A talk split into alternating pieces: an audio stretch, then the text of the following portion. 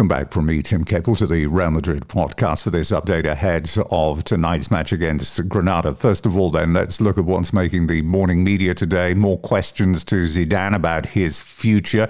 Uh, these were met with the same responses we've had before every time the question has come up.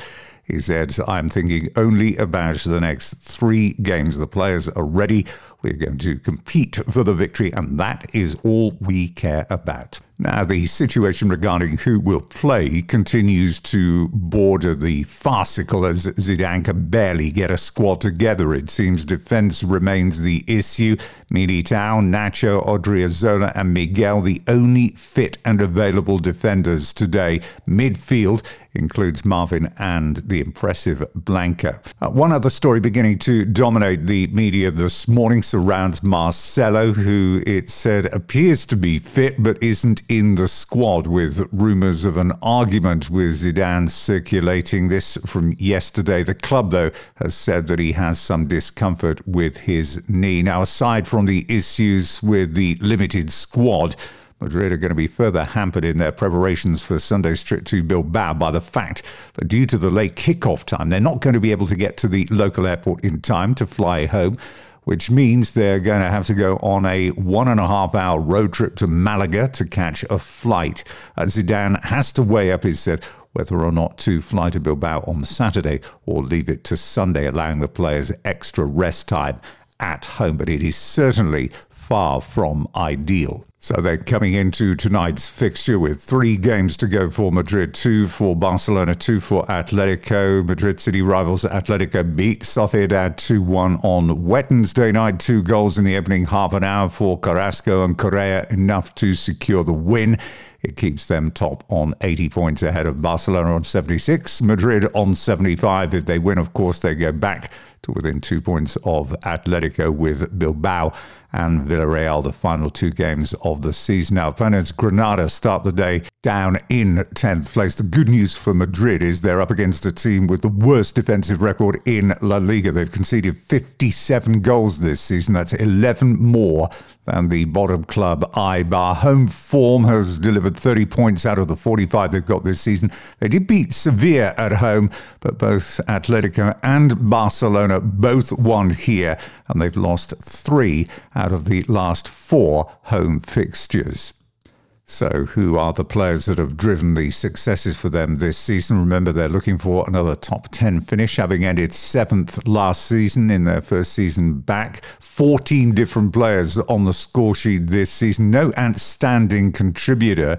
Uh, but the veterans doing well. 35 year old Roberto Soldado on nine goals, still going strong. He was sent off in his last game against Cadiz on May 2nd. Incidentally, six red cards and 88 yellow cards for Granada this season. Closest to Soldado, another veteran, Jorge Molina, who at 39 continues to defy time. Six goals this season for him, one more than he scored in his season at Getafe last year. Other players to keep an eye out for. Well, watch out for Suarez, who's been a bit hit and miss since leaving Watford in the summer. Hasn't really been able to get close to translating his free scoring regime of last season with Zaragoza in Segunda Division He's only on five of the campaign. And Venezuelan Machís, who scored two in the last three, including one in that win against Barcelona. As for who is providing, 13 different players have offered up assists this season. Antonio Puertas on five has provided the most. Only two goals for him, though, this season. Well down on his uh, seven of last campaign. Machís, we've mentioned, he's provided four. And it's another ex Watford man, Dimitri Foulquier, who's in his second spell with the club after leaving Watford. Apart from him, keep an eye out for the Brazilian Kennedy, who on his day can still turn it on. He's had his best goal scoring season of his career on four, and he's weighed in with three assists as well then. Overall, this is the 50th meeting between Madrid and Granada. 35 wins for Madrid, 8 draws and 6 losses. Karim Benzema loves this opposition. He has scored more goals against them than anybody else over this period of time. 13 goals. Madrid have won 17 of the last 18 meetings, and this goes all the way back to 1976. Earlier in the season, it ended 2 0 with Casemiro and Benzema scoring the goals in a game that Madrid really did dominate. 23 attempts on goal they created in that game. Uh, this fixture last year, it ended 2 1 in Madrid's favour with uh, Mendy and Benzema with the goals in the opening 16 minutes. And uh, Madrid have had some very big wins in recent seasons 4 0 here in 2017, 5 0 in Madrid the same year. And in 2014 15, it was the record score of all time nine goals to one that day. Ancelotti's team won.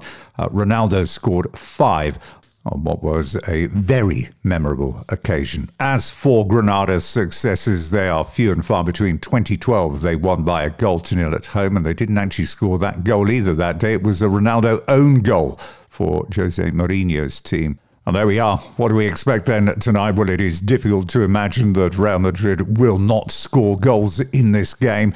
The problems, though, could come at the other end. Well, that is it for today. Do enjoy the match wherever it is around the world you may be watching. I'll be back as we look ahead to Bilbao on Sunday. That'll be late Saturday afternoon. Until then, from me, Tim Cable. Bye bye for now.